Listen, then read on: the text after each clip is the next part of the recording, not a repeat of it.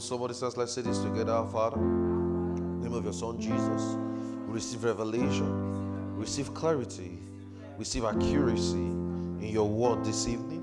There's no confusion, there's no contradictions in your word. We say we behold you as we see ourselves in you. All hearts are fixed on you. There's clarity. And we say, as your name alone, your name alone is glorified. And we are edified. Amen. All right. We'll start a new series. Amen. Praise God. You ready to learn this evening? Are you sure? You should be ready to learn all the time. You know, when you come to church, church is, I've always told you, church is like a Bible school where you come to learn, right? And you come to feast and feed on God's word. So when you come to learn in church, you understand a whole lot of what is going on and um, you pay close attention to God's word. Amen. So, um, we are in Zion. Amen. Amen. So, we are in Zion. We, we want to study, we are in Zion, and New Testament ministry of angels, or we can say the almost we can say the the forgotten creations in Zion or the New Testament ministry of angels. Are you excited for this? Yes, it's going to be a smooth study. Amen. All right. Philippians 1, Philemon 1, not Philippians. Philemon 1, verse 4. Let's start from there. Philemon 1, verse 4. Uh, New Testament ministry of angels. I believe this is going to spur you up. Amen. It's going to help your understanding there's so many things you got to learn in Zion. Amen. Amen. You got to learn so many things in Zion. All right. Philemon 1 verse 4. What did he say? It says that. Uh, what, what's it saying? Let's read it. It says, I thank my God, making mention of you in my prayers. It now says, hearing of thy love and faith, which thou hast for which that asks, which that asks for all the saints. So that means if you say you love God, you must love the saints. Are you seeing it? it says which that asks for all the, for Lord Jesus towards all the saints. So no one can say he loves God without loving the saints. Are you seeing it? So your love for Jesus is demonstrated in your love for the saints. So you, if you say you don't love God, or if you say you love God and you don't love the saints, uh, something must be wrong somewhere. Are you getting what I'm saying? So it now says, hearing of the love and faith which thou hast toward the Lord Jesus and towards all saints. In verse 6, it says that the communication of thy faith will become effectual by acknowledging every good thing which is in you in Christ Jesus. So it says you acknowledge every good thing which is in you in Christ Jesus. So now that means as a believer, there are good things in us in Christ Jesus. In the Amplified versions, it says that the uh, it says, uh, I think that the participation of your faith may become effectual. So that means, as a believer, you must come to an appreciation of your faith. And our knowledge there is from the Greek word epignosis. It says acknowledging every good thing. Epignosis, it means that uh, you have a precise understanding, you have a correct understanding of what God has done in Christ Jesus for you. So that means there are things that has happened to us by the reason of salvation. So there are things that has happened to you and I that you and I need to just pay, pay attention to or acknowledge by reason of us being saved. So he says that I think hearing of the love and the faith which thou hast towards the Lord Jesus and towards all saints, in us says that the communication of thy faith will become effectual by the acknowledging of every good thing in Christ Jesus. That is, you will grow in precisely by you acknowledging, by you uh, by you acknowledging or you coming to realities or you coming to terms with what God has done in Christ Jesus for you. So a believer must understand that fact. Amen. Look at it, 2 Corinthians 5 verse 17. You have to understand that you are born again, right? And there are things that God has done in Christ Jesus for you. And you got to acknowledge that fact. You got to pay attention or close attention to that fact.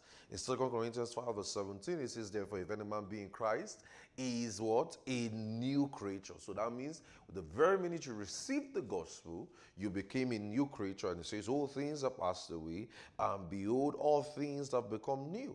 So that means that we are now in union with Christ. So the man who has received the gospel is in union with Christ. The man who has believed the gospel, the man who has received the gospel is in union with Christ. He has received a union, an identification, a, a, a union with Christ.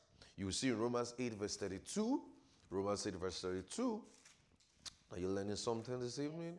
You're gonna love this. I, I think this Joyce most anticipated series. This is one of the th- series that brought joy to church many years ago. And we're teaching it now. Amen. So it's a long anticipated series. Amen. Praise God. You gotta wait. You gotta follow your teacher. Amen. You see, you don't have to rush. You just just keep following, keep patient, just be patient.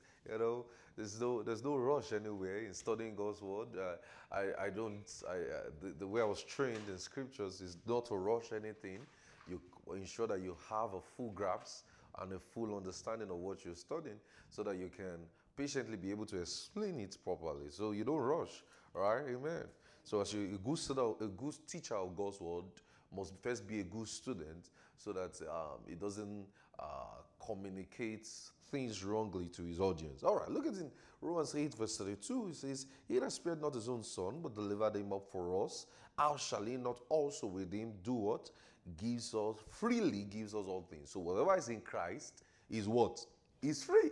So you must understand that uh, in Christ, you don't pay for miracles. You don't pay for salvation. You don't pay for your identification with Him. You don't pay for you being justified with Him. You don't pay for your uh, for everything He has done in Christ Jesus. You don't pay for your sanctification. You don't pay for your holiness. You don't pay for your uh, uh, whatever. You don't pay for whatever He has done in Christ for you. You don't even pay for the gifts of the Spirit. The gifts of the Spirit has been given to us free. That's why it's called the gifts of the Spirit. You don't pay for the fruits of the Spirit, it's, been given to you. So whatever is in Christ is free. So you must understand that now that you're in Zion, or now that you are born again, you are in union with Christ, and whatever is in Christ is what? Is free. All right, let's go to our major subject. Look at in Hebrews 12, verse 22. You're going to love this. Hebrews 12, verse 22. He says, but ye are come to Mount Zion. Say, I've come to Mount Zion. You don't sound like you mean it. Come to Mount Zion. And unto the city of the living God, the, in, the heavenly Jerusalem, and to an innumerable company of angels. So he says, but you have come. So when it says but there, but there is making a distinction. So we're going to read it further, right?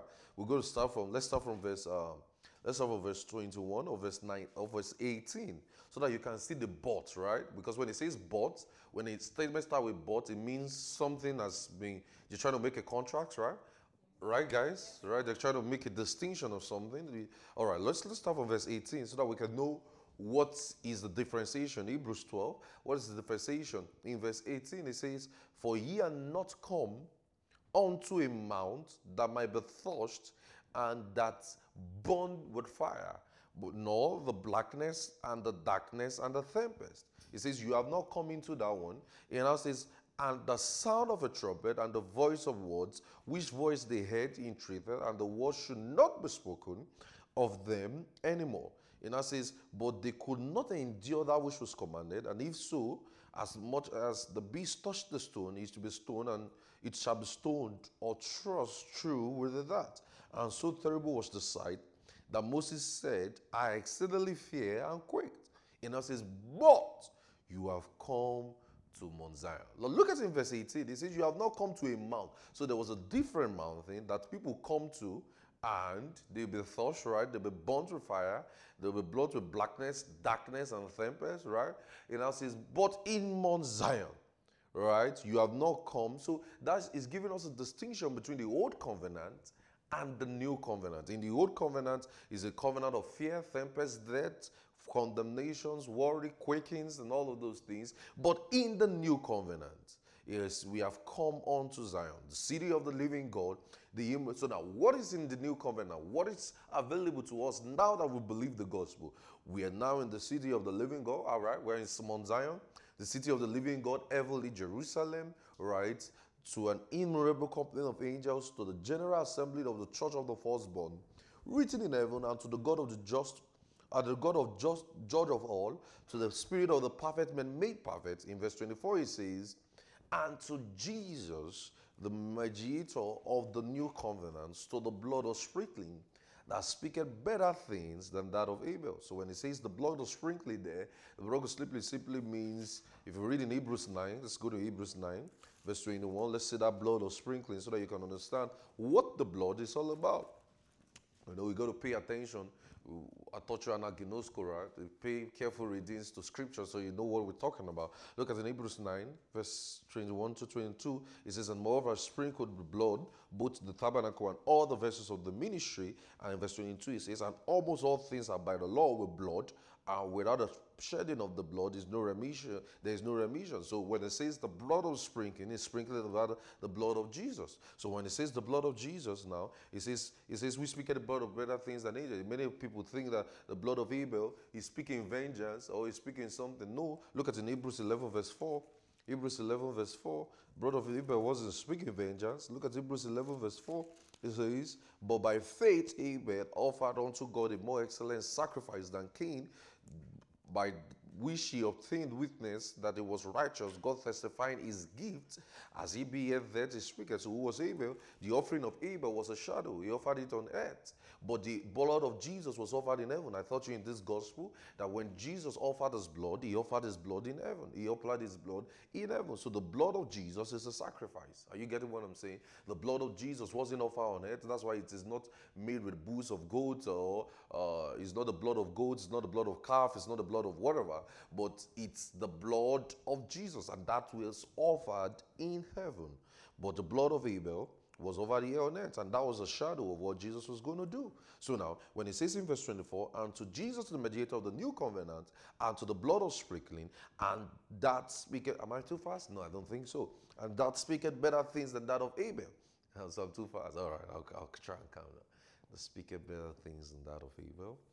Um, so when we're talking about Mount Zion, Nah, I'm just kidding. All right, look at look at it in Hebrews 12, verse 22. It says, now let's go back to 22. But ye have come to Zion, right?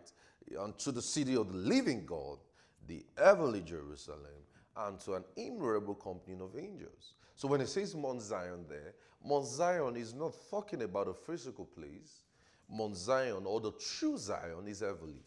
And it speaks about the blood. Like I said, the blood of Abel is a type. That is, it was offered here on earth, while the blood of Jesus was offered in heaven. So the focus of our study in this series will be in verse 22. We have come to Zion. The innumerable company of angels. That's the cost. The, and we said this, the, the, the, series is called New Testament Ministry of Angels.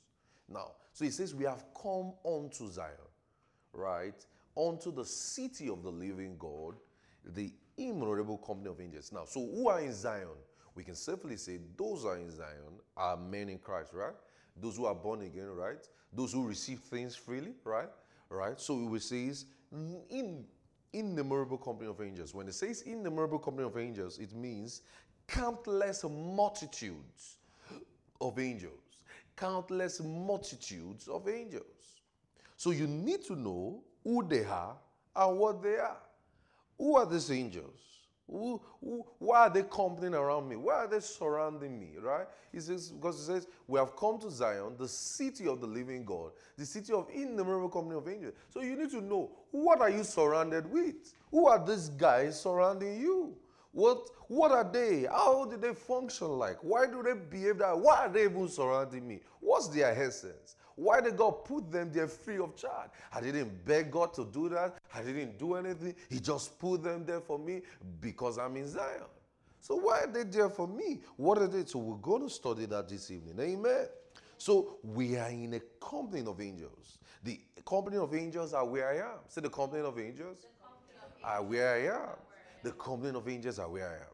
So wherever you are, you must understand that now you are in Zion and the company of angels are surrounding you. So who are angels? Let's look at this. Look at Hebrews 1. Let's go back to the let's go back to this same Hebrews because it's this same writer who told us we're in Zion, right? So let's trace it to where we started in verse 1. If you read from verse 1 to verse 3, you say, God who had to judge times and diverse manners, this is just because of our time. Look at the verse 4. Is this being made so much better? Now, this is the first mention of angels in this in the book of Hebrews. So the writer of Hebrews is making us understand something. But pay attention to what he's saying. Let's see in verse 4. It says, being so much better than the angels, he hath, he hath by inheritance obtained a more excellent name than they.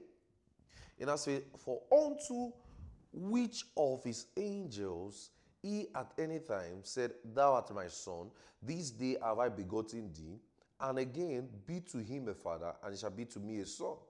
In that says in verse 6, and again, when he bringeth in the first begotten into the world, he said, Let the angels of God worship him. Then he says 7, he now says that, and of these angels is, he has made the angel spirit and ministers of flames of fire. Before we get there, look at verse 4 again. It says, being made so much better than angels, he had by inheritance obtained what? An excellent name than they. Look at it verse 5. And that says, But unto which of his angels said he at any time, That my son. So, number one thing you must understand about angels is angels are not God's sons. Angels are not God's sons. The believer in Christ is God's son. Jesus is the Son of God. Are you getting what I'm saying? But angels are not God's sons. Sons are better than angels. You must understand that sons are better than angels. Angels are not God's sons. Look at, he says, age. So now, look at what he says. It now says, Thou art my son, for unto which of the angels said he at any time, Thou art my son, this day have I begotten thee. And again, I will be a father, and he shall be to me a son. And again, when he bringeth the first begotten into the world, he said, Let the angels of God do what? Worship him. So angels worship the Son. Angels worships the Son. Angels worship the Son. Are you getting what I'm saying? Angels worship the Son. So, angels, we said, angels are not God's sons, right? God's sons are the men in Christ, right? He has made us sons, right? By the reason of us being born again, right? Right, guys? We are now sons of God. Look at in Hebrew. Put your hands there. Go to Romans 8. Go to Romans 8. Just put your hands there quickly. Go to Romans 8. Look at Romans 8, verse 14. Romans 8, verse 14, it says, For as many as led by the Spirit of God, they are what? The sons of God. For we have not received the spirit of bondage again to what? Of fear, but you have received the spirit of adoption, whereby you cry, What? Abba, Father. So you are God's son, and He is your Father. Let's go back to our Hebrews 1. Now go to Hebrews 1, verse 7. It says, And of the angels, He said, Who maketh his angels spirit and his ministers flame of fire.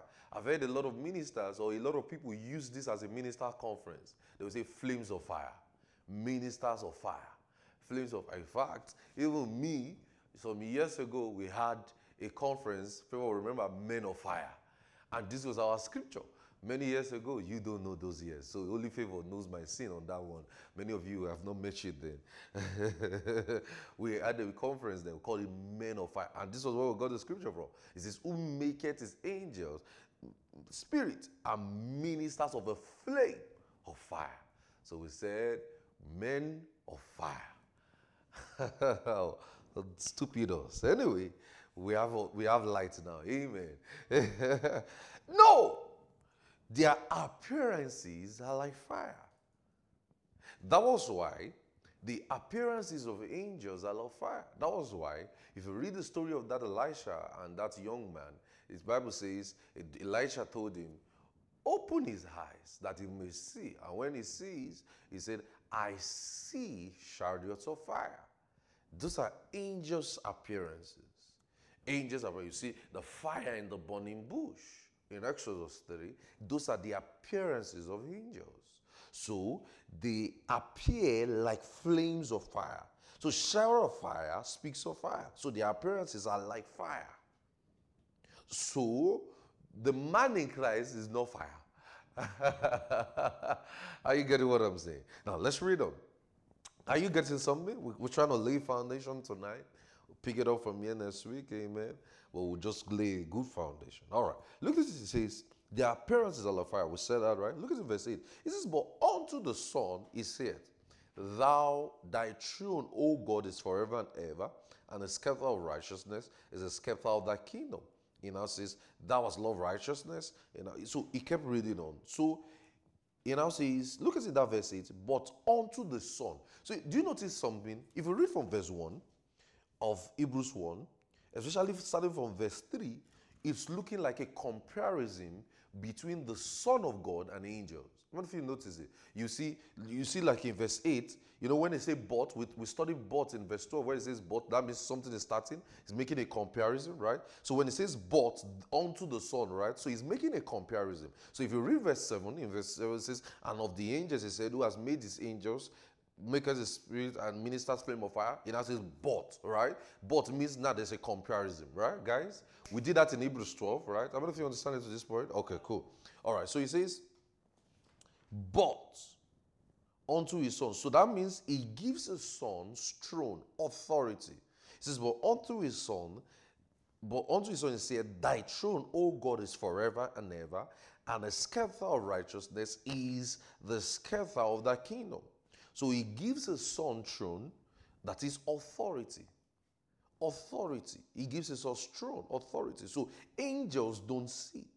Look at in verse 12. Let's if you read in verse 13, now look at it, verse 13.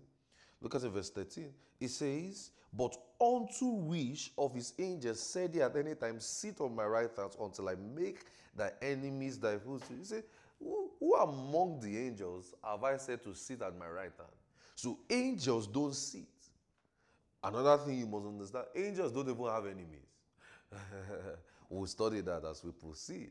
I hope your heart are open this evening. Angels don't even have enemies. He says in verse 14, Are they not ministering spirits sent forth to minister for them who shall be what? Years of salvation. So now the Son has the kingdom, right? The Son is that man who has believed the gospel. We can also call Jesus the Son, right? Who is seated at the right hand of the Father, who is seated far above all principalities and power, seated far above dominion. So look at where he's seated. Go to Ephesians 1.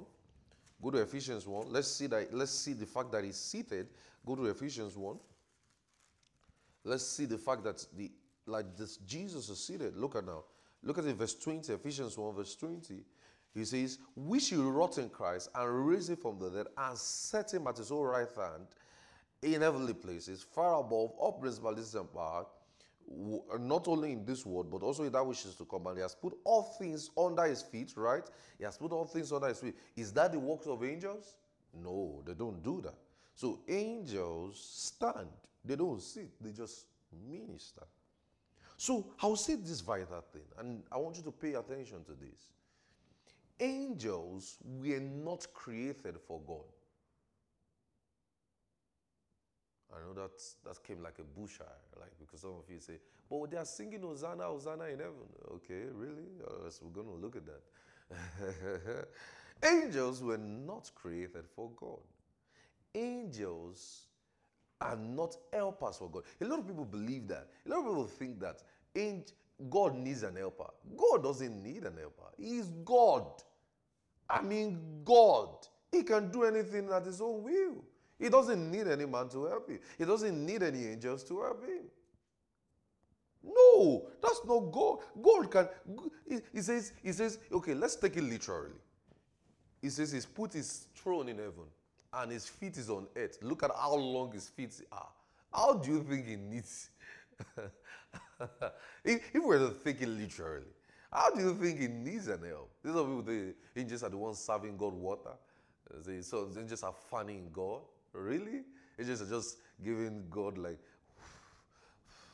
just you know, just uh, uh, we worship you. They're just like, oh God, what do you want walk on this red carpet? God doesn't need that. Uh, he's God. Are you, are you thinking? He, he's God. He, he doesn't need the help.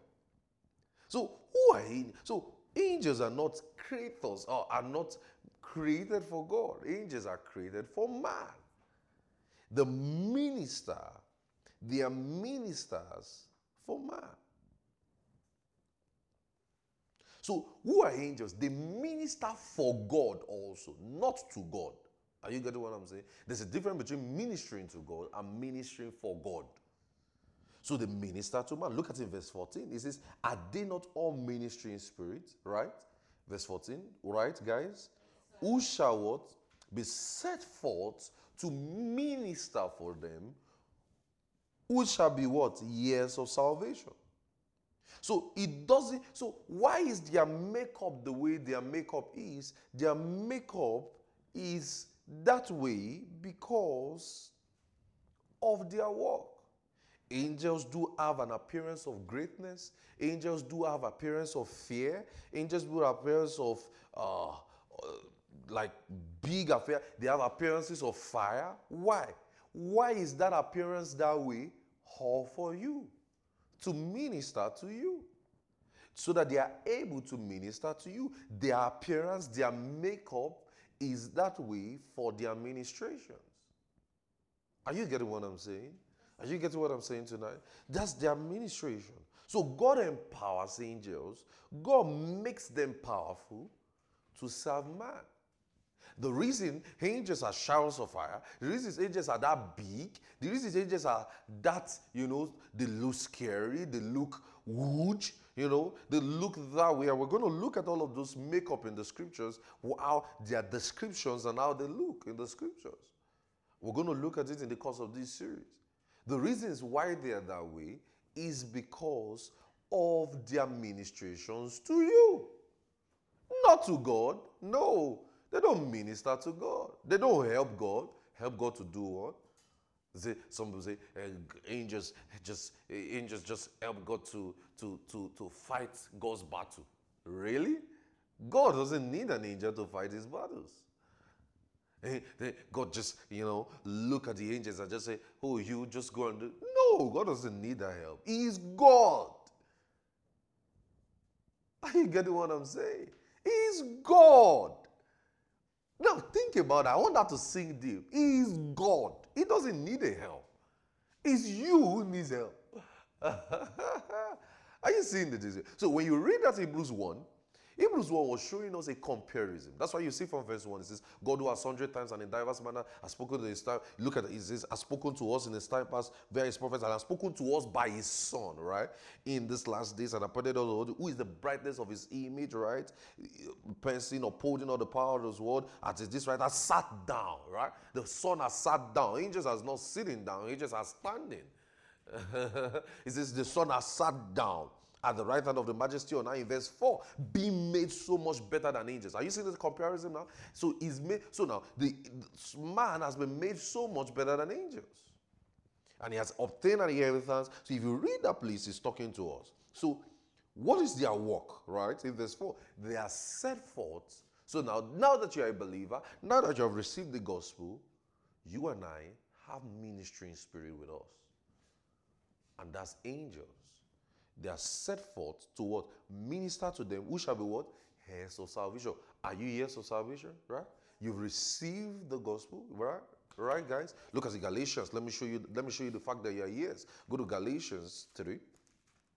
Let me show you the fact that you are here. That you are here. Or look at in Galatians. Uh, let's see. Let's see. Let's see. Let's see verse 4. Let's see Galatians 4 verse 1. It says, I say unto you that the year, as long as he is a child, right? It says, uh, nothing from himself, but he is the Lord of all.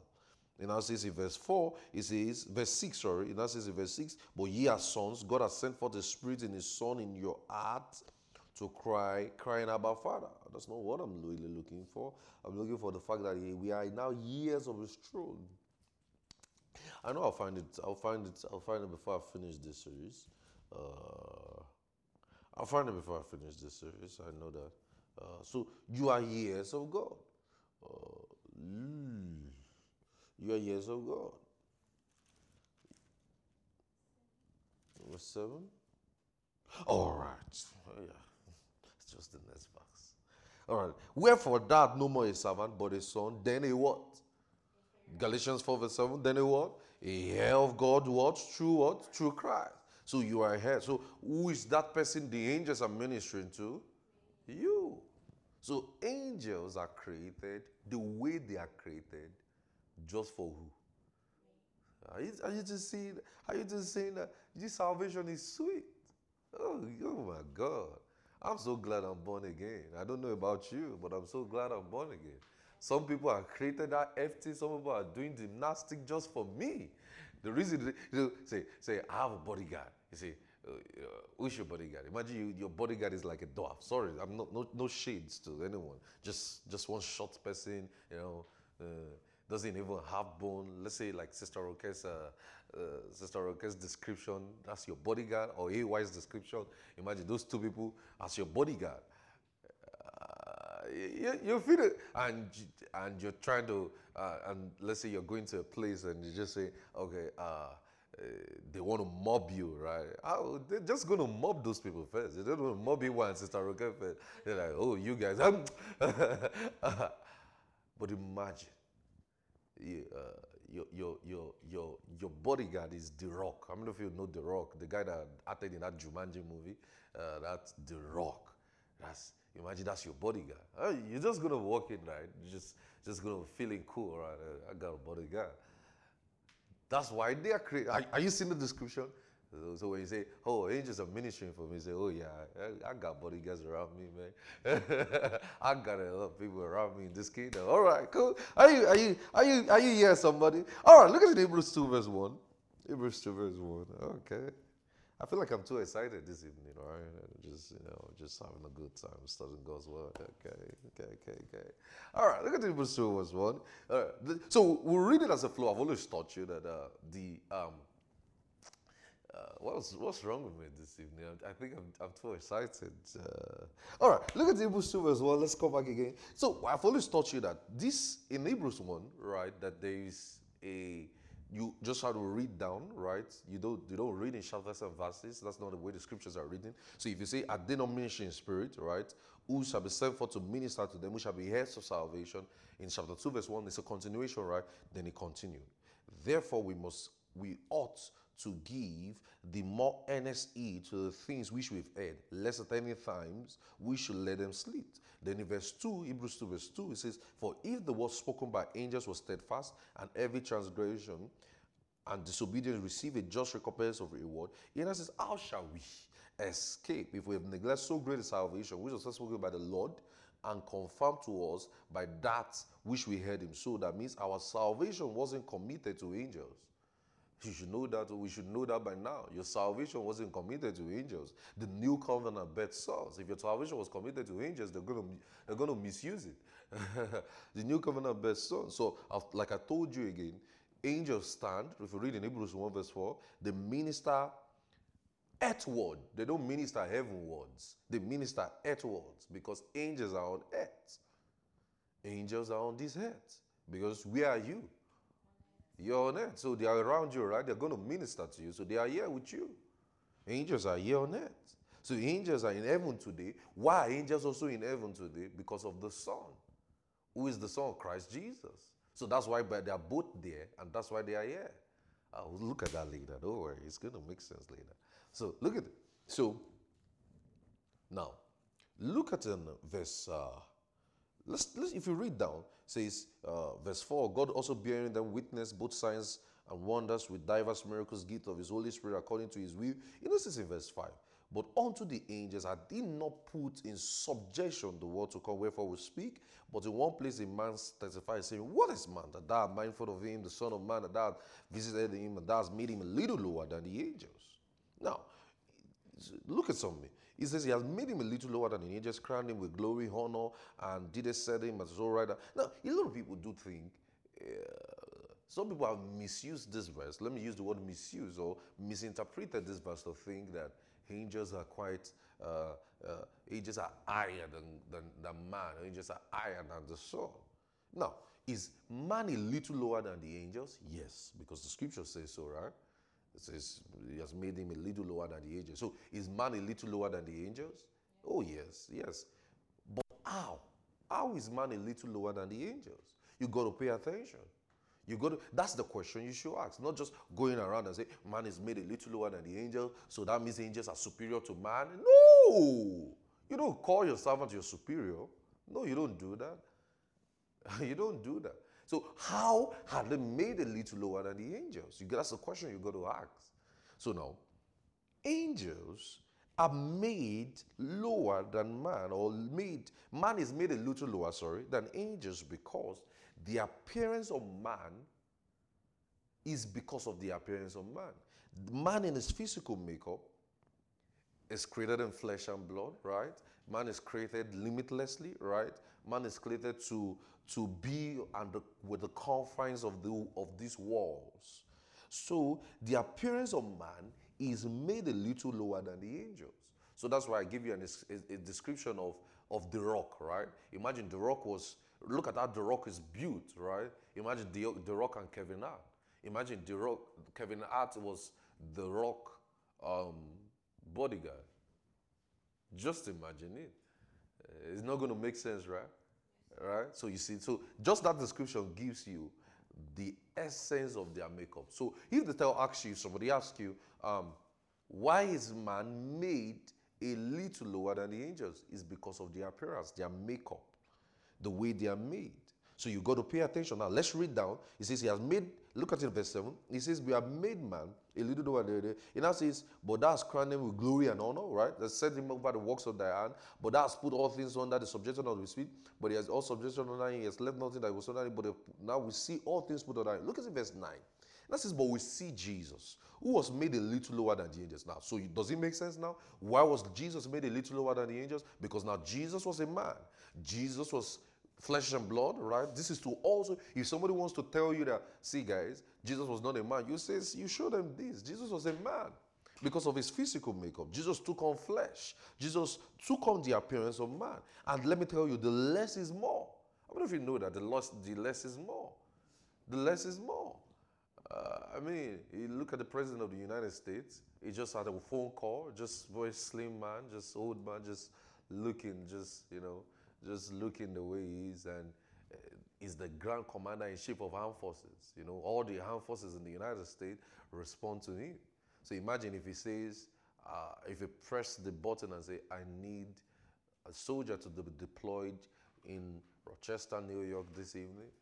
Hope you know that we're going to be surrounded with numerable company of angels, numerable company of armies, right? Just as a phone call. See, just a, the less is more. Right? Imagine the president of the United States trying to do a press up or try to go to the gym just because he wants to go and fight the, the war in Afghanistan. It's, just imagine. Everybody going to wonder, is the man mad, right? Is what's going on with this man? Is he, is he too old? For, is it too old not to think that things are at his beck and call? Are you getting what I'm saying? The less is more. So why are we men? We are men. We are not. No. Somebody will say, "Oh, wow! I wish I was not a man." no. You are a man because you have authority, you have the power. You have authority. Look at Jesus. It says, but we see Jesus in verse 9, Hebrews 2, verse 9. Are you following this, guys? Are you following this? Are you enjoying this? All right. Look at Hebrews 2, verse 9. It says, But we see Jesus, who was made a little lower than the angels, for the suffering of death, crowned with glory and honor, and for by grace of God he should taste death, right? He tastes death for every man. For he became him of whom are all things, and bringing many sons unto glory. So I'm a son, right? I'm a son, right? So, and Jesus was a man, First, Timothy 3, verse 16. He says, without controversy, great is the mystery of godliness. God became a man, sin of angels. So, God is a man. He, became a man in Christ Jesus. First Timothy 3, verse 16. You see other scriptures where he says he was a man. He became man. If you see even in Philippians 2, he says, but the man, he says, it says, uh, it says uh, he, he, he, humbled himself to death. He says he, he became, uh, uh, look at it. Let's go to Philippians. Let's go to Philippians. I don't want to misquote that place. Philippians 2, amen. You enjoying this? I feel like I'm gisting you guys this evening. I'm just gisting you the word. Uh, is it good? Is it good? Is it good to gist the word? Look at this. But Jesus says, uh, look at it, verse 8 in, Philippians 2, verse 8 says, I'm being found in fashion as a man he humbled himself, right, and became obedient unto that, even the death of the cross. Hebrews 2, Philippians 2, verse 8. Philippians 2. So let's go back to our Hebrews. So the physical body is a little lower than angels in appearance, but not in the body. Is the physical appearance or the physical body is a little lower than angels in appearance, but that's not in authority, right? Look at it. Let's read on in verse 10. Hebrews 2. Let's go back to Hebrews 2, verse 10. It says, For he became him, for whom are all things, by whom are all things, and bringing many sons to glory, to make the captain of their salvations perfect through suffering true, true suffering. So he says, For both he that certified and they that are all certified, and that says, are all of one. For this cause is not ashamed to call them brethren, saying, I will declare thy name in the brethren, I will declare thy name unto thy brethren in the midst of the church, and I will sing praise unto thee. And again, I will put my trust in him. And again, behold, I am the children which God has given me. Says, For as much as the children are partakers of the flesh and blood, he also himself likewise took part in the same, and through death and by destroying him that had the power of death, that is the devil. In essence, for we and deliver them through the fear of death, who are by lifetime subject to bondage. And that's. For verily, verily, he took not on him what?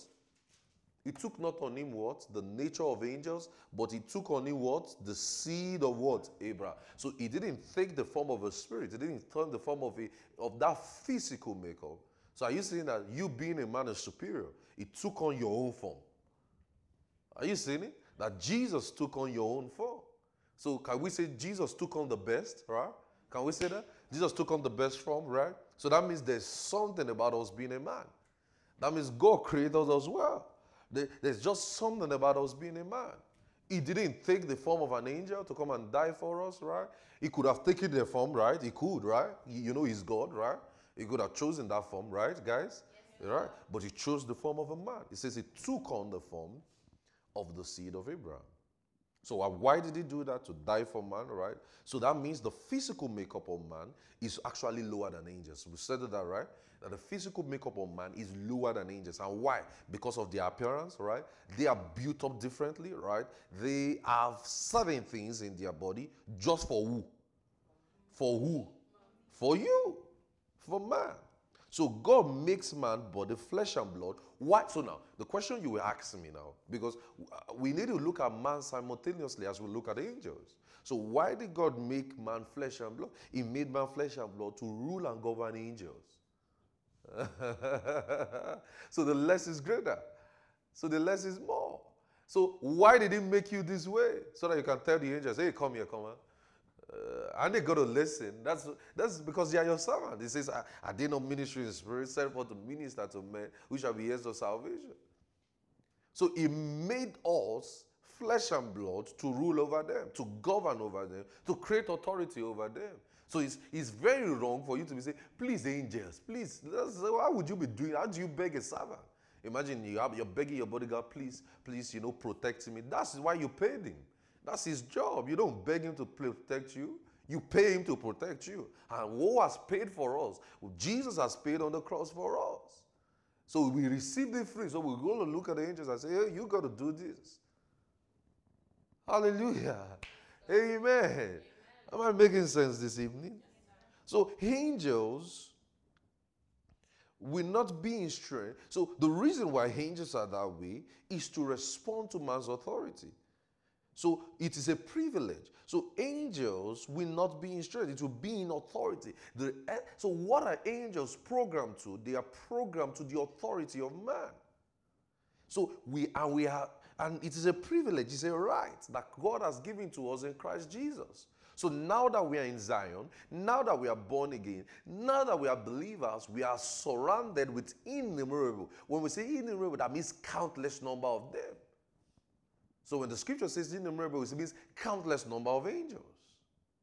And we said, are they not what ministering spirit set forth to minister to men? So we said that angels do not produce salvation, right? Jesus did that for us by his, by his blood, via, his, via, via what he has done in Christ Jesus for us. So we said the makeup of an angel is that way because he is to minister to man.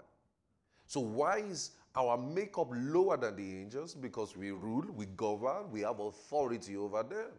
So we are made flesh and blood. You see, it's a privilege to be made flesh and blood. Some people say, I don't like to be a man. I want to be a spirit. Oh, really? Some people say, I want to be an incredible walk. Really? Uh, no. Are you getting what I'm saying? So angels are programmed to serve man. Angels are programmed to serve man. Just like I mean, if I've watched this this movie years ago, RoboCop, one Indian movie, RoboCop. I mean, if you watched that RoboCop where some things were just programmed and they're just working according to how it was programmed. RoboCop, an Indian movie. Oh yeah, you should have watched it. It's an old movie. I mean, me, I don't even watch movie. I watched that one, so I'm surprised why you've not watched that. Uh, okay, so look, let's let's look at our iPhone now. You know, even yesterday um, or day before yesterday, uh, Apple did this um, VR I don't know if you saw it online. This Apple VR uh, uh, Vision Pro. Oh my God! Oh, I, was I kept watching and watching and watching like God. But now look at it. It was programmed somewhere, right? It was programmed to something. Were, it was designed and programmed. You use your hand. Imagine you just touch. Hey, I told you guys that the way these things are going, very soon we'll just be touching our hand. Now it's just to touch your hand and be moving it like this, and it will be moving. Eh, just move like this, like you, on the air. You just move on your hand on the air, and the things you, just and the thing will come out. It will expand. Just I do expand. The screen will expand like you're watching a cinema. Hey, my Lord and my God. What are we? So, just the same way you cannot use that Vision Pro to brush your teeth, right? Can you use it to brush your teeth? Can you use it?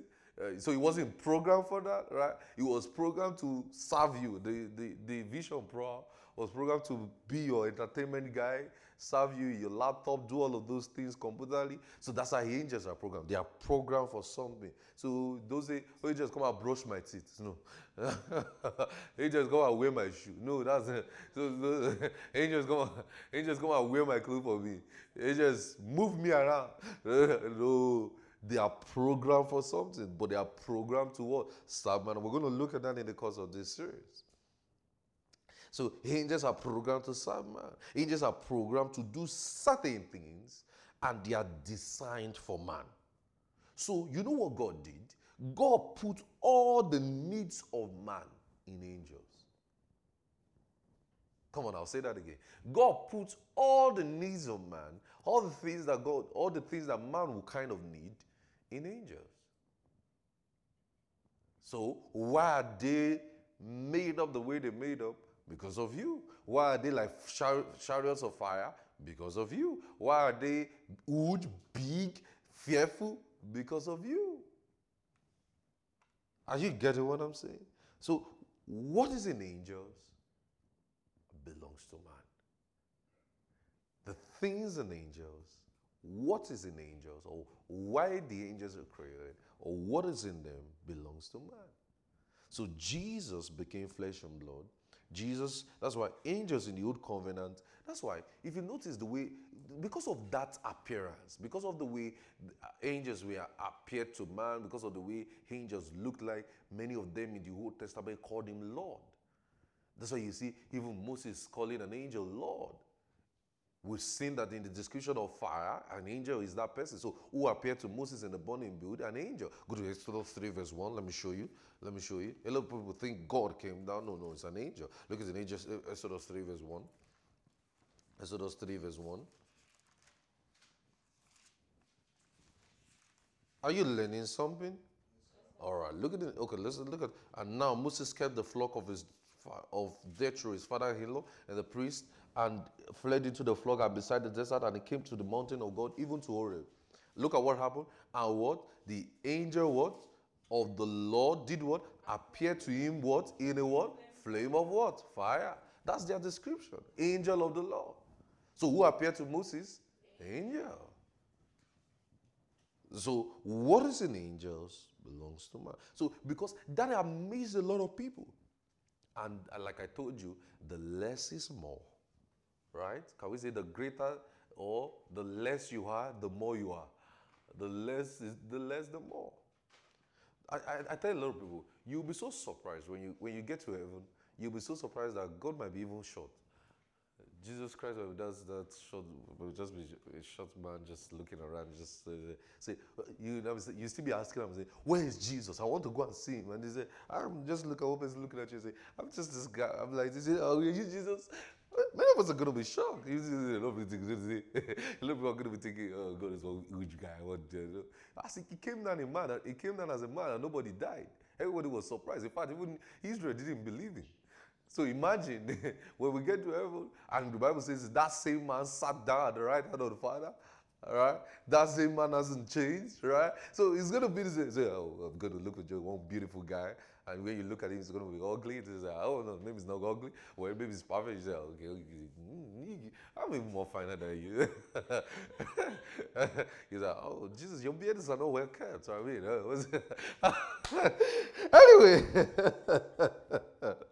so some would think, some would think uh, God is like Goliath, like one hefty guy, like oh, incredible Hulk, or uh, uh, yeah, you just know. God is not like Goliath. I mean, he, if he was like Goliath, he would have everybody would have been scared of him when he came out in the four Gospels. We're gonna be shocked, right? I, am I'm telling you, we're gonna be shocked. It's like, oh, Jesus, this Jesus. Ah, so you meet this person, I'm like, you, you have to gossip with your friend ọ̀rẹ́ mi tó sweet is this is this is this is this Jesus is this really Jesus like like like that's the son of God like the one that came to die for our sins ah why is it a short like not really maybe, maybe not short maybe like but he's not up to six one. I'm, uh, I'm quite taller than him. I'm sure Abraham was like, I'm quite taller than him. Like, okay. so the less is more. You know, hopefully you're not shocked in heaven. All right. Look at Hebrews 1 verse 14. Let's go back, right? But are you understanding something this evening? So he says, uh, Are they not all ministering spirits sent forth to minister for them we shall be heirs of salvation? So, what is that sweatless inheritance we have in Christ? They are ministering to me. And we're going to study in this series how to receive their ministry. They are ministering to me. Angels are our ministers in Zion, the minister for us. Angels were made for me. I don't know about you, but they were made for me. Angels are a function of my inheritance in Christ. They belong to the one who has believed the gospel. They belong to the one who hear in salvation. Angels are my inheritance in Christ. They are my inheritance in Christ. They belong to me who have received the gospel. That's angels for you. Angels don't teach Christians. So anywhere you see people say, and the angel was teaching me this. Oh, that's false doctrine. Oh. Are you getting what I'm saying? That's they are entering another realm that we don't know about. I, I just sat there in my room the angel just started opening the scripture and teaching me. No, the angel is even learning what he is as I'm teaching. angels are learning, they are taking note and say, Oh, this is who I am in Christ. as I'm teaching. So, oh, I've actually created man. The Bible says they take notes, they pay attention when the, when the, when the, when the word is taught. So the, the people who don't know the scripture, how do they teach you the scriptures? So don't, let, don't, don't be deceived when we say, and the angel of the Lord sat me down and was teaching me. Nah, nah, nah, nah. They don't instruct the believers. Imagine your servant giving you a command and say, you must wake up at 5. Wake up at 5 and meet me in the car. Imagine, uh, you want you who paid who? Meet me in the car, and if you don't meet me, I'll leave you. And They don't instruct the believer, they are servants. Hallelujah. They don't ask for your favor. They don't say, please, please give me water. They don't say, please, please. They don't ask for your they, they don't ask for your favors like, please just pity me, pity me now. They don't fall in love with you. Say, angel falling in love with me. I, I fall in love. Some people say, I fall in love with an angel. Uh, really? Uh, a lot of people, a lot of people their, their, their girlfriends or their wives just suddenly become an angel, really, that's a fall in love with an angel. Rubbish. just joke. So they don't fall in love with you. Say, an angel fell in love with me. An angel fell in love with me. Describe the, the angel very well, not the angel of our Lord Jesus Christ. See, this favor uh, black angel, the Bensi black angel fell in love. Simple put qualify very well. The AJ fell in love with me, and they are wondering how, who fell in love with who. They ask you one another, they, their thrones. and say, Are you the one that fell in love with this person? Are you the one that fell in love with this person? You're giving confusion inside there. They are. I'm just joking. they don't fall in love with you. All right, let's go to Hebrews 11. Let's go to Hebrews 12. Are you learning something? We're going to study a whole lot. We're just laying foundations this evening. I think it's a sweet foundation, right? All right, guys. Are you learning something? We're going to study a whole lot. Uh, their physical makeup. We're going to look at a whole lot in this series. We're going to look at how to receive their ministry, what they do. You know, I told you their program somewhere. How what what are they programmed to do? We're going to look at all of this in this series. We're going to look at how you can receive them. Can you see them? Can you not see them? We're going to look at that. So Hebrews 12 verse 26 says, We have come to what? To Mount Zion. The what? The city of the living God so, what is Mount Zion? Zion is a place that was used prophetically in the scriptures. The first place it was used, let's go to Deuteronomy 4, verse 48. Let's look at Zion. So we can look at exactly where we are and exactly the place they are in. Look at so we can it can give us a proper description of so many things. Look at it, Deuteronomy 4, verse 48. Deuteronomy 4, verse 48. Uh, it says from Aroer, which is the bank of the river of Hermon, unto even unto what? Mount Zion, which is Hermon. So that's the first place it was used. So the first place, so Zion is a place in the Old Testament. Look at the second Samuel. Let's look at how Samuel describes Zion. Second Samuel 5, verse 7 to 9. Second Samuel 5, verse 7 to 9. 2 Samuel 5, verse 7 to 9 says, Nevertheless, David took the stronghold of what? Zion. It now says what? The same is what? The city of David. Look at it, verse 8 it says, And David said unto that day, Whosoever got up to God and smited the Jebusite and the lame and the blind that hated the David's soul, he shall be sheaves and captain. Wherefore they said, The blind and the lame shall not come into the house. So David dwelt in the fort and called the city of David. And David built around from the Millo and it grew inward. So now, Zion is like the place of David's reign. Like we can say Zion in that in the Old Testament was like the White House of today, the place of reign.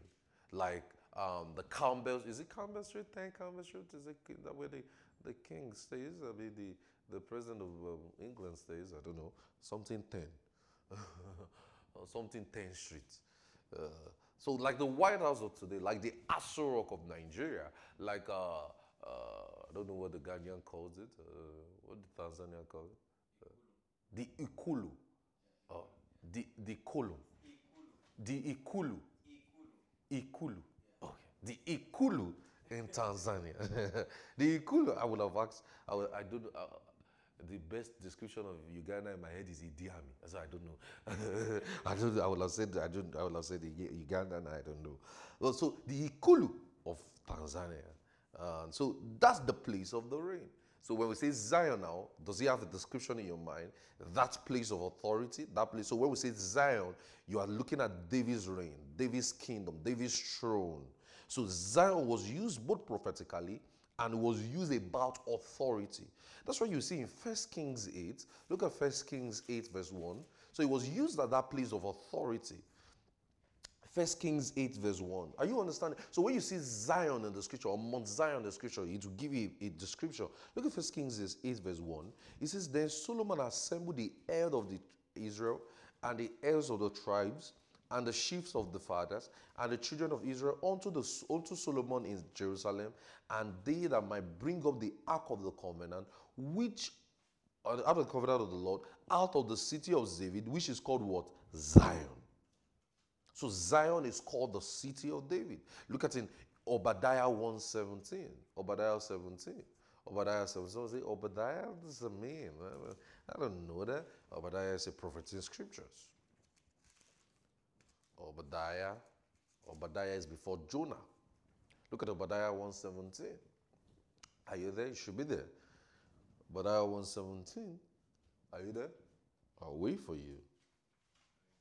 All right. It says, uh, it says, but upon Mount Zion, right, shall be deliverance, and There shall be what? Holiness, and the house of Jacob shall what? Possess his possession. Now, a lot of people have used this for deliverance theaters. A lot of people have used this for uh, uh, for deliverance. To, in fact, we're going to do a study of deliverance very soon. We're going to do people have used it for deliverance. A lot of people have used it for you know say upon Zion. You, the house of Jacob. No, if you look at that word um, in the Hebrew properly, it simply means upon Zion uh, men, you say, upon Mount Zion, the it says shall be deliverance and there shall be holiness. It now says, and the house Jacob shall be is talking about the delivered people. Upon Mount Zion, the delivered men. The delivered people. So Zion is for delivered people. So the kingdom of David prophetically was speaking of the new covenant. Does it make sense? It's speaking about the new covenant. You read in Revelations 1 where it says Zion. So Zion belongs to Jesus. Zion belongs to Jesus. So in Christ, we found Zion. So in Christ now, we are now in Zion. In Romans 9, verse 33, Romans 9, verse 33, Romans 9, look at Romans 9, verse 33. Let's go there. Romans 9, verse 33. As it is written, Behold, I lay in Zion a stumbling block and a rock of offense. In that says, Whosoever shall believe it on him shall not what? Be ashamed. So in Zion, we what? We find salvation. Romans 9.33. Romans 9.33. So in, in, in Zion now, we, we find salvation. So Zion's, David Zion prophetically was speaking about Jesus' salvation, was speaking about what Jesus would do. Romans 11 26, Romans 11 26, Romans 11 26, it says, So all Israel shall be saved, as it is written, and they shall come out of what?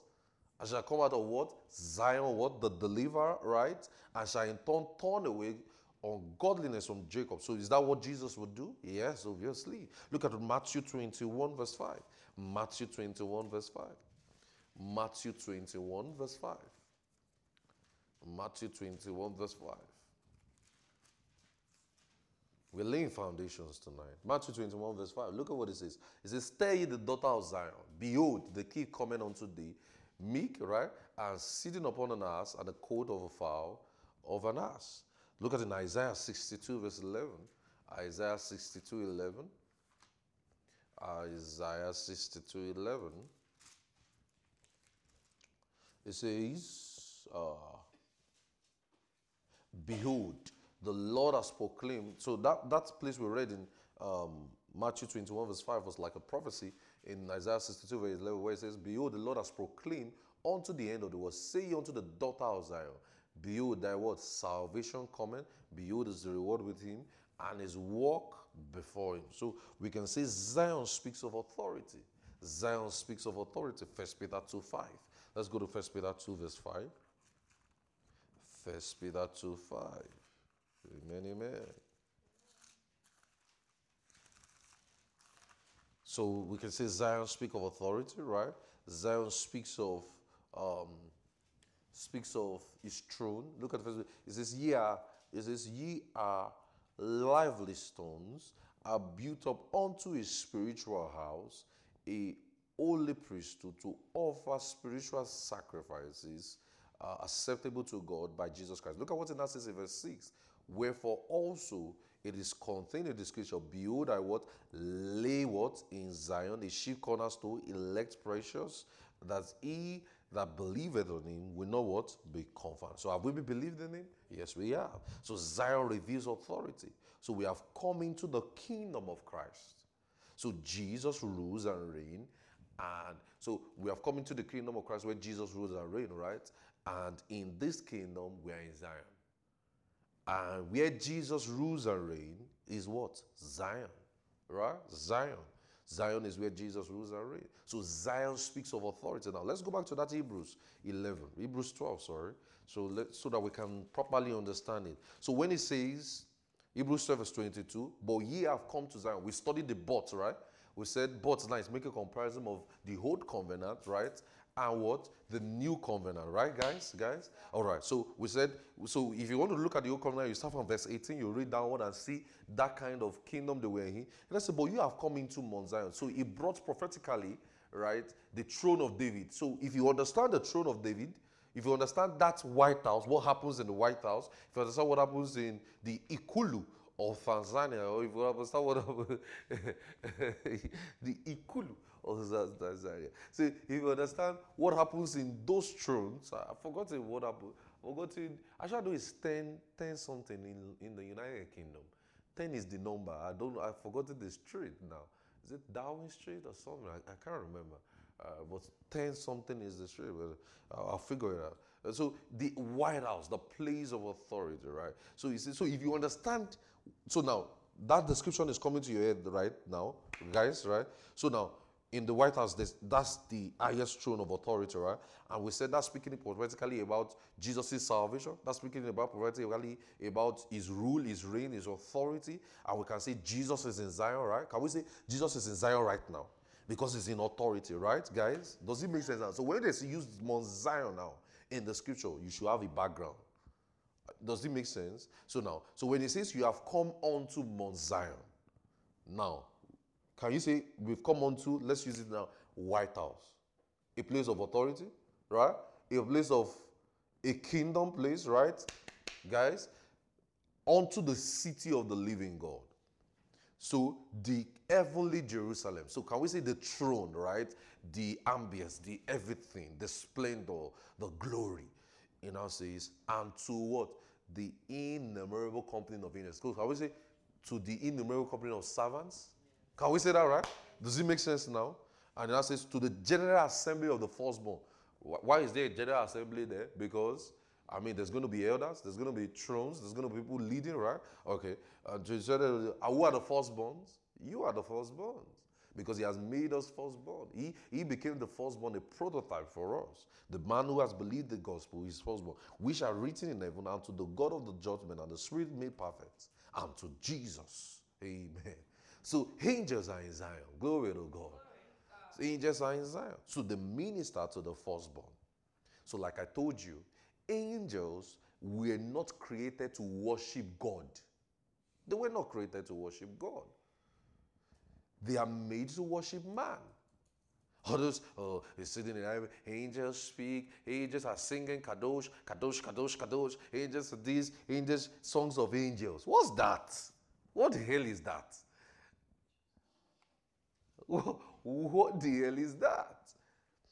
When we see visions in the scriptures as touching angels worshiping God, is the description of things. That's why many times they are in a vision. And a vision is not literal. Are you getting what I'm saying? When you look at the book of Revelation, say angels are those are visions, they are description of things. They are description of things. They are not when it says a vision, a vision should not be taken literally. They're just descriptions to us to show us something, a prototype of something. You know, they say angels, angels don't worship God. Do you think God created somebody? Man worship God. Man, the essence of a man is to worship God. That's why it says, He that must worship God must worship Him in spirit and in truth. Only a man who is born again worship God. John 4. You worship Him in spirit and in truth, not angels is because your sacrifice is acceptable because Christ paid the sacrifice for you. Are you getting me, guys? Are you getting me? So angels don't worship God. Say, angels are worshiping God. Angels are singing. Angels are shouting. Angels are chanting. Really? You're reading a vision. You're reading a vision. Oh, we're going to look at that. Amen. Oh, we're going to look at that. Oh, man. We need to study that. They don't have the capacity to worship God. In fact, should I even shock you? The first time they were seeing God was when they saw the man in Christ Jesus. They don't have the capacity to worship God. That's not their role. That's not, they were not created for that. They were not. The first time, look at it, 1 Timothy 3.16. 1 Timothy 3.16. Let's read it together. 1 Timothy 3.16. And we looked at that earlier, but I, I, didn't, I just quoted it. I didn't show you, so let me show you now. 1 Timothy 3.16. 1 Timothy 3.16. Let's read it. Let's look at it. It says, and without controversy, great is the mystery of godliness, right? Let's read it together now. God was just manifest in the flesh, right? Justified in this way. What done what? Seeing of angels. So the first time angels were seeing God was in man, in the man Christ Jesus. Are you looking at this? They were not created to worship God. Angels were not created to worship God. They were meant to serve man. They don't have the capacity. Because man, that's why it takes the spirit and truth to worship God. So you as a man, so one of the, so you see, I told you in this series that we're going to be looking at man, right? We're going to be looking at angels in this series. We'll say, okay, this is man, this is angels. Because when we look at what man is, we'll, we've seen the throne, right? We've seen the Mount Zion, we've seen what it is. So it's a, it's a throne of authority, right? Throne of where? Speaks of authority, speaks of dominion, speaks of reign, right? So you see where God is, right? See where man is, right? Now, so the ministry of angels belongs to me because they worship man. They serve man. Hebrews 1:14. Are they not ministering spirit? Sent forth to minister to those who shall be heirs of salvation. Who is an heir of salvation? I am an heir of salvation. Glory to God. So they minister to me. Let's look at some few things about angels before we call it a night. Then we'll continue from here tomorrow. Are you, are you, learning something this evening? All right. Look at Psalm 103, verse 20. So I'm in Zion, right? I'm in Zion. So they said, Holy, holy to Jesus. So when you read all those places, they say, they say, Holy, holy to Jesus. And you see the visions, they are speaking about something. It's a description. When you see those visions and revelations, see those, they're descriptions. Someone say, I want to sing to the angels. Really? What's that? Right, Psalm, look at in Psalm 103, verse 20. Are you there? It says, Blessed be the Lord. Ye is angels that do what? Excel in strength, that do his commandment. Like I said, we're just building a foundation and hearkening to the voice of his words. Now, when he says the excelling strength, do you know that is our strength? We're going to study that in the course of this series. They feed from our strength. Angels feed from our strength. We're going to look at that in this series. Don't worry, we, got, we got quite some time. So, angels are programmed to respond to the word. Look at what it says. It says, Blessed be the Lord, ye his angels that is that do what? His commandment and what? Acting to the voice of his word. So, what do angels do? They are programmed to respond to God's words. Angels are programmed to respond to God's word. That's why you read in Psalm 191. Look at Psalm 91. You see, if you have read all of these things properly without taking the chapters and verses, eh, without by taking out the chapters and verses out of them, you will understand it clearly. Look at Psalm 91, verse 10 to 11. Psalm 91, verse 10 to 11. It says, uh, let's look at it. It says, there shall be no evil come before thee, neither shall any. Ah, I remember when I used to read this when I was much younger. When my mother used to flog me with this scripture. Say, "Eat the let is this. Eat the let is who's I the Almighty? Of the Lord. Is my refuge my budget. My God will I trust. That's where I always stop.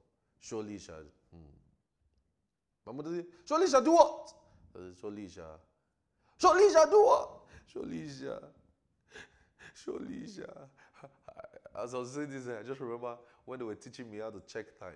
Uh, I mean, if they taught you how to check the wristwatch, that not, you know, now we, we, we live in the digital world, it's just 8.59, it's, 8.59 p.m. Then, when would they taught us how to check clock, they say, when is it in 1, is in 12. That means 1 o'clock. When is it in 12? Is in 2. That means 2 o'clock. When is it in 2 and it's in 9? Hey! You know, say, hey! Ah, uh, easy, quarter to, easy. Hey, easy, hey, you're in trouble. what is easy one? What is it? Is it uh, when the big hand is in 12 and it's, the small hand is in 1, what does it mean? It's 1 o'clock. When the small hand is in 9 and the big hand is in 12, you say, hey. Or the big hand is in 6. You say, I remember one day I said, why is he in 6?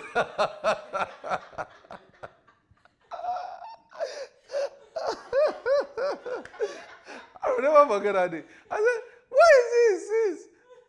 They said, Are you asking me? they said, Are you asking me?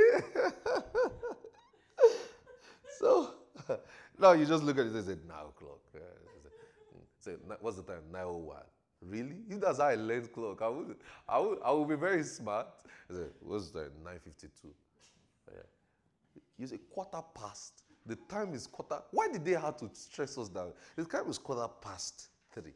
Or you, you even say the right hand. I remember day they asked, "What's it that?" I said, "The right hand is in nine, and the four, the big hand is in nine, the small hand is in." As I was saying this Psalm 91, it just gave me the deja vu. And then we had the yellow clock. People will know that clock. What yellow clock like that? That clock, I think they've had that clock even before they gave birth to me. It's still in our sitting room till today. Just look at the clock. It's just like when the big guy is in nine, he's in two. When the big guy is in nine, is is is. And they will, they will hold a cane. You'll be looking at the clock like this. I remember they said, I don't know, I don't know. The big guy is just moving, it's just moving. Even another thing is moving around it. you know, there's something that is also moving. If you have used those analog clock, is, it analog or digital? I don't know, whatever. Analog. There's something, there's another hand moving. So there's a small hand, there's a big hand, there's another tiny hand moving. So when there's a, the another hand is moving, how do I know where it's going to stay? All right, let's come back to angels. Amen. Where is Zion? Hallelujah. Glory to God. Where is Zion? Amen. I just remember that. I just remember that right now. Okay, so we said in verse 10, it says, For he shall give his angels charge over thee to keep thee in all thy ways. So that means they will execute the power of God around you. Angels will execute the power of God around you because it says he will give his angels charge over thee to do what? To keep thee in thy ways. So are you seeing why they are in that way? Why their why their makeup, their physical makeup is that way? To keep you. Only an FT man can carry you. Just imagine you're very fat, you're very big. Uh, you need somebody, you need, you need quite somebody to lift you from that place. and we're going to look at that in the course of this series. Uh, some of you escape accident, you come out unscratched. You'll be wondering, ah, that, the thing just slide, it didn't just pass me by. The angel blocked it for you. You say, oh, I didn't know. Now you know. So you say, my car was just swerving, it swerved, it swerved, it swerved. And I was about to hit the trailer, I was about to hit the trailer. Something just happened. It's the angel of God that stopped it. Are you getting what I'm saying? We're going to look at that in this series. Don't worry, I don't want to be faster than I know. So he gives his angels charge concerning his sons. So look at in Matthew 4. Look at, look at the temptation of Jesus. Look at Matthew 4. Are you learning something this night? Look at Matthew 4. Jesus was tempted, right? And it says in verse 8, Matthew 4, verse 8, it says, Devil taketh him into the highest sitting mountain and showeth him all the kingdom of the world and the glory of them. And I said, And he said unto thee, He says, He said unto thee, If thou will give thee fall down and worship me. No, let's start from verse 6. Sorry, verse 6 is where I want to show you. And he said unto them, If thou the Son of God, cast thyself down, for it is written, He shall give his angels charge concerning thee and in their hands they will bear thee up, lest at any time it says, bear, that bear their fools against the stone. Now, now look at something in this place. Obviously, if it was not the word of God, would, Jesus would not be tempted. Jesus will only be tempted if it is true. I mean, you're not going to be tempted if it's not true, right? I don't know if you understand what I'm saying. You're not going to be tempted for something that is a lie. You're going to be tempted for something that is true. So that means that statement is true. So Jesus was tempted. So if the devil was lying, it would not be a temptation. So the devil was sincere. Imagine, imagine the devil can preach the word, and some can't preach. Some say, uh, uh, imagine the devil preaching the word and say, quoting scripture, some, so, so, some preachers can't even preach the, from the word. Say, uh, uh, uh, from the from the from the from the stomach to the taste to the what's that? So, and the devil can really preach the word. Just joking anyway. so that Psalm 91 was the psalm of the new covenant. We're not studying temptation today because angels don't stop. Angels don't stop temptation. They finish. In fact, the, the angels allowed Jesus to be really tempted, finish, and they now came to minister to him after.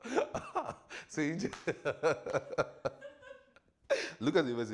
After the devil left him, behold, the angels came and ministered to him. So angels don't stop temptation.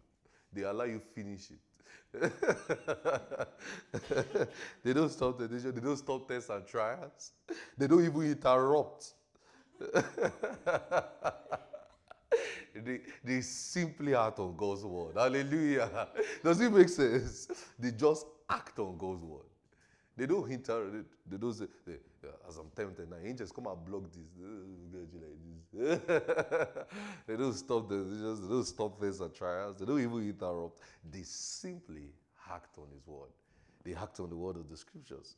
Play for me as I close. So God has given His angels. God has given us words to use, right, via uh, His words.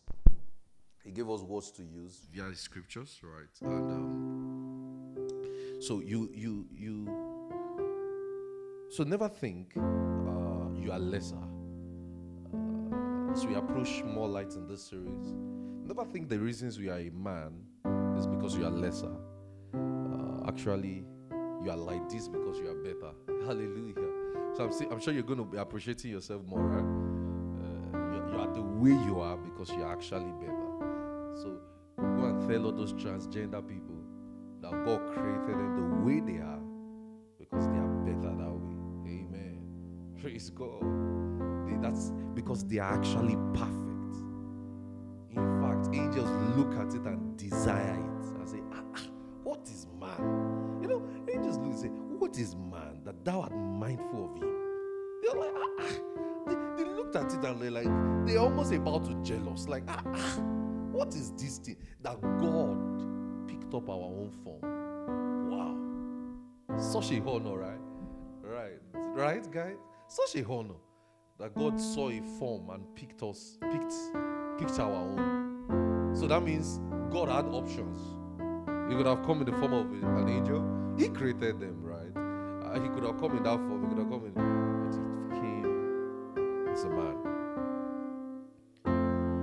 So you are like this because you are better, right? You're a man like this because you are better. And that means you have authority, right, guys? So that shows you can use your authority because you are in Zion, right? In Zion means you are in the place of authority, you are in a place of dominion. We've studied dominion earlier this year. You're in a place of dominion, you're in a place of authority. So that means you can use your words. And let me tell you, only a man in Christ can sit at the right hand of the Father. Angels can't do it. Angels can't sit down right of the Father. Only a man in Christ can sit at the right of the Father. Now, why do you why do you think God created man last? You know, man was one of the last creation of God. Why? Because everything he created was for man. So he did what? God has seen your needs ahead of you. He has foresaw your need, foresaw your needs, and make sure that you are not helpless.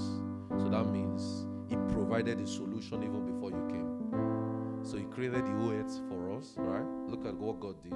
He put everything on this earth before we came. Some people say Vision PR, Vision Apple VR, this and da da da da da. Everything was on this earth. Steve Jobs did not come with an iPhone when he was born. Everything they found, they discovered it here on earth. So he created this earth properly for us. And you know what? As in Christ, he has also provided supernatural beings, angels, to minister for us. So he saw that, okay, he doesn't want us to be helpless when we are born again. Okay, when we're in Christ, he wants things to go for us. He provided all of that. Aren't you thankful? Aren't you thankful? Aren't you thankful for God? Just worship Him this evening and bless Him. We'll continue from here next week. Amen. We have quite some things to study. Amen. But thank Him for your salvation. Thank you for what He did in Christ. Isn't it sweet to be a believer now? Right? Because you're in Zion. Lift your hands and just bless Him where you're seated and just thank Him. Oh, bless Him. Give Him the praise. Bless Him. Bless Him. Give Him the praise and honor this evening. Oh, we worship